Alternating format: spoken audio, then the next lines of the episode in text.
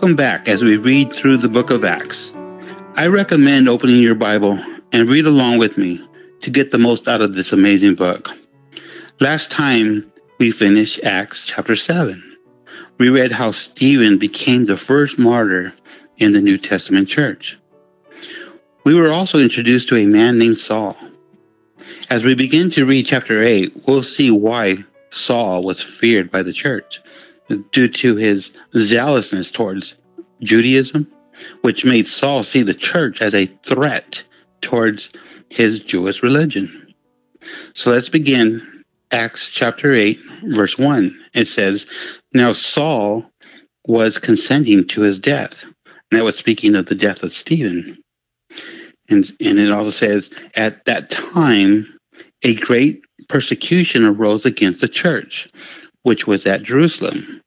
And they were all scattered throughout the regions of Judea and Samaria, except the apostles. And devout men carried Stephen to his burial and made great lamentation over him. As for Saul, he made havoc of the church, entering every house and dragging off men and women, committing them to prison. So the church had been growing. Many were coming to Christ in, in Jerusalem. Yet this Pharisee named Saul was making havoc of the church, committing those who were believers and followers of Christ to prison. You know, many times when God is doing a work, we can get discouraged believing Satan is working against Christ. But God is still in control. The Great Commission is to go and preach the gospel of Jesus Christ. As believers, we have a desire to gather in fellowship with one another. So God allows persecution so that the gospel may go forth. In Acts 8 4, it says, Therefore, those who were scattered went everywhere preaching the word. This is exactly what the church should have been doing the persecution caused the church to go and preach the word. We see in Acts that sometimes it says, preach Christ, preach the word, or preach the gospel, all meaning the same thing. Let's continue. Verse 5 says, Then Philip went down to the city of Samaria and preached Christ to them. And the multitudes with one accord heeded the things spoken by Philip hearing and seeing the miracles which he did. For unclean spirits, crying with a loud voice, came out of many who were possessed, and many who were paralyzed and lame were healed. And there was great joy in that city. Who is Philip? We'll read about Philip again when we in Acts chapter 21, where he is called Philip the evangelist. He is also known as one of the seven. We'll read that right now on Acts 21, verse 7 and 8. It says, And when they had finished our voyage from Tyre, we came to Ptolemais, greeted the brethren, and stayed with them one day. On the next day, we who were Paul's companions departed and came to Caesarea and entered the house of Philip the evangelist, who is one of the seven, and stayed with him. See, Stephen and Philip were one of the seven men full of the Holy Spirit to come alongside the apostles to help with the distrib- distributing for those who, in need, who are in, were in need. As we read in Acts chapter 6. But let's continue in Acts chapter 8, verse 9. But there was a certain man called Simon who previously practiced sorcery in the city and astonished the people of Samaria, claiming that he was someone great, to whom they all gave heed from the least to the greatest, saying, This man is the great power of God. And they heeded him because he had astonished them with his sorceries for a long time. But when they believed Philip, as he preached the things concerning the kingdom of God, and the name of Jesus Christ, both men and women were baptized. Then Simon himself also believed. And when he was baptized, he continued with Philip and was amazed, seeing the miracles and the signs which were done. See, Philip was witnessing in Samaria, and a sorcerer named Simon heard the gospel and believed and was baptized. Did Simon come to a true saving faith? After all, he believed and was baptized. Was Simon following Christ or following Philip? Let's read. Let's go ahead and read verse 13 again. It says that Simon continued with Philip and was amazed, seeing the miracles and the signs which were done. So Simon, being a sorcerer, was amazed at the miracles and the signs rather than the word of God being preached. Today, many people still want to become Christians because of hoping for miracles of healing or wealth and pros- prosperity, rather than seeing themselves as a sinner in desperate need for a Savior. It is also important to examine our lives. Are we following man or following Jesus Christ? Do we see God's word as the authority? Or do we look up to godly men as our authority? It is easy to exalt Bible teachers or pastors rather than exalting Jesus Christ. By God's grace, people only can understand what God has revealed to them. It is good to listen to Bible teachers, but we must take man's word lightly and follow Christ and trust his word in Proverbs 11, 14, it does say, where there is no counsel, the people fall. But in the multitude of counsel, there is safety. So it's good to listen to many Bible teachers, but remember, the Word of God is the authority. Let's continue in verse 14 of chapter 8. It says, Now when the apostles who were at Jerusalem heard that Samaria had received the Word of God, they sent Peter and John to them, who, when they had come down, prayed for them that they may receive the Holy Spirit. For as yet he had not fallen on none of them. They had only been baptized in the name of the Lord Jesus. Then they laid hands on them and they received the Holy Spirit. A very important part of verse 14 says that the apostles heard that those in Samaria had received the word of God. Today, modern Christianity has made Christianity into some mystical, easy believism, where people just need to receive or ask Jesus Christ into their hearts to be saved. As we read in Acts, when the gospel was proclaimed, there was two responses to the preaching of Christ, his word or the gospel. They either reject or receive. The same today, we either reject God's word or Jesus Christ and the gospel, or we receive the gospel, God's word, or Jesus Christ. If we reject God's word or the gospel, that means we reject Jesus Christ. We cannot separate God's word, Christ's living word, and the gospel of Jesus Christ. Let's continue in verse 18.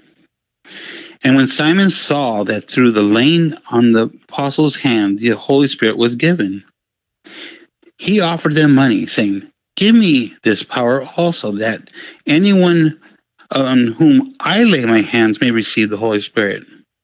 But Peter said to him, Your money perish with you, because you thought that the gift of God could be purchased with money. You have neither part nor portion in this matter, for your heart is not right in the sight of God. Repent, therefore, of this wickedness, and pray that if perhaps a thought of your heart may be forgiven you. For I see that you are poisoned by bitterness and bound by iniquity. Then Simon answered and said, Pray to the Lord for me, that none of these things which you have spoken may come upon me. What did Simon do? Simon exposes his heart by wanting to purchase the power of God for his own glory. Simon was not interested in seeking his need for, for of forgiveness, even though Simon believed and was baptized. He was a false convert. Peter told Simon to repent from his wickedness, starting by seeking God for forgiveness through prayer. Simon asked Peter to pray for him instead. Because of our sinful nature, we want to look to godly men to pray for us and to be our mediator before God. Every one of us are called to seek God. We cannot we cannot have people seek God for us. People cannot save us. The church cannot save us. Only God can save us, and each of us alone must turn to God. Isaiah 55 verse 6 and 7 says, Seek the Lord while he may be found. Call on him while he is near. Let the wicked forsake his way, and the unrighteous man his thoughts. Let him return to the Lord, and he will have mercy on him, and to our God, for he will abundantly pardon. And also in John 1 11 through 13, it says, He came to his own, and his own did not receive him. But as many as received him, to them he gave the right to become children of God, to those who believe in his name, who were born not of blood, nor the will of the flesh, nor the will of man, but of God. See, only God can save us, but we must turn to him. As we read in Acts, Simon the sorcerer never turned to the Lord in repentance. Now let's continue to read verse 25 in Acts. So when they had testified and preached the word of the Lord, they returned to Jerusalem, preaching the gospel in many villages of the Samaritans.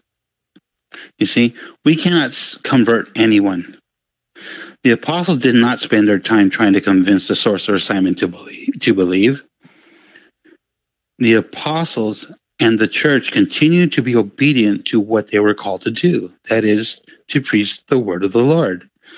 We can only preach the gospel that, that saves. We have no control of who receives or who rejects the message. That is between God and man. What happens after the gospel is preached? Again, it's between God and man alone. Now let's continue with verse 26. It says, Now an angel of the Lord spoke to Philip, saying, Arise, go toward the south along the road which goes down from Jerusalem to Gaza. This is desert. So he rose and went, and behold, a man of Ethiopia, a eunuch of great authority under Candace, the queen of the Ethiopians, who had charge of all her treasury, had come to Jerusalem to worship, was re- and was returning.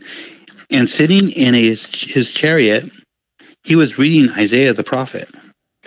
Then the spirit of the Lord, then the spirit said to Philip, "Go near and overtake this chariot." So Philip ran to him and heard him reading the prophet Isaiah and said, "Do you understand what you're reading?" And he said, "How can I unless someone guides me?" And he asked Philip to come up and sit with him. The place in scripture which he read was this. He was led as a sheep to the slaughter, and as a lamb before its shearer is silent. So he opened not his mouth. In his humiliation, his justice was taken away. And who will declare his generation? For his life is taken from the earth. So the eunuch answered Philip and said, I ask you, of whom does this prophet say this? Of himself or some other man? And then Philip opened his mouth and beginning at this scripture, preached Jesus to him. Let's stop there and here because here we see Philip the evangelist being called to go to Gaza, where he meets a man from Ethiopia reading God's word. This is what we would call a divine appointment. It is also unusual going out preaching God's word and coming across someone who is not a Christian reading God's word. The Ethiopian who also reading from Isaiah chapter 53, where Isaiah the prophet wrote of Jesus Christ, the suffering servant, that was written around 700 years prior to the time Philip and the Ethiopian was having this conversation. What an opportunity and a blessing to preach Christ from the book of Isaiah chapter 53. I wish I had been I wish it had been written what Philip had preached from this chapter. As anyone who reads Isaiah 53, it is obvious that Isaiah is speaking of the coming Messiah or Christ that would suffer and die for the sins of many. So, what was the response from preaching of Philip? Well, let's continue in verse 36. It says, Now, as they went down the road, they came to some water. And the eunuch said, See, here is water. What hinders me from being baptized? The response was that the Ethiopian wanted to be a Christian. And the evidence of his desire to follow Christ was to be baptized. The Ethiopian asked a great question What hinders me from being baptized? This is still a great question since there is so much confusion regarding baptism. People are confused regarding baby baptism or baptism regarding church membership or baptism or being baptized to be saved. Philip gives a simple answer in verse 37 in verse 37 it says, Then Philip said, If you believe with all your heart, you may. You see, baptism is for believers. Baptism does not save us, but for those who are saved. When we get baptized, we are testifying to the world that we are new creations in Christ, dead to the flesh and renewed in the spirit. So baptism is symbolic of death. We find that in Romans 6 3. It says, Or do you not know that as many of us as were baptized into Christ Jesus were baptized into his death?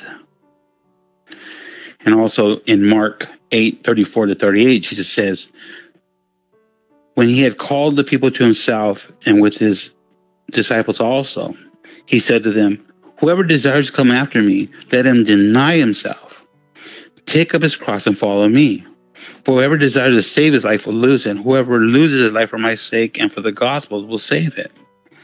For what will it profit if a man if he gains a whole world but loses his soul? Or what will a man give in exchange for his soul? For whoever is ashamed of me and my words in this adulterous and sinful generation, of him the Son of Man will also be ashamed when he comes in his glory of his of his father with his angels. So we who are saved and who have been baptized in Christ can say with the apostle Paul in Galatians 2:20, I have been crucified with Christ. It is no longer I who live, but Christ who lives in me. And the life which I now live in the flesh, I live by faith in the Son of God, who loved me and gave himself for me. Again, baptism is symbolic as a testimony when someone is a new creation in Christ and no longer lives for fleshly desires, but lives in the Spirit for Christ. So, what was the Ethiopian's response to Philip? Well, let's read verse 37. It says, And he answered and said, I believe that Jesus Christ is the Son of God. And because the Ethiopian believed and desired to follow Christ, he ended up getting baptized. Now let's continue with verse 38. It says, So he commanded the chariot to stand still, and both Philip and the eunuch went down into the water, and he baptized him. Now, when they came up out of the water, the Spirit of the Lord caught Philip away, so that the eunuch saw him no more, and he went on his way rejoicing. But Philip was found at Azotus, and passing through, he preached in all the cities till he came to Caesarea. See how exciting and miraculous is salvation. When God saves and the Spirit of God dwells in a born again soul, there is rejoicing. The Ethiopian left rejoicing, now having faith in Jesus Christ as Lord and Savior. While Philip continued to preach Christ in all the cities while heading toward Caesarea, being obedient to God's calling, doing the Great Commission. Until next time, may God bless you.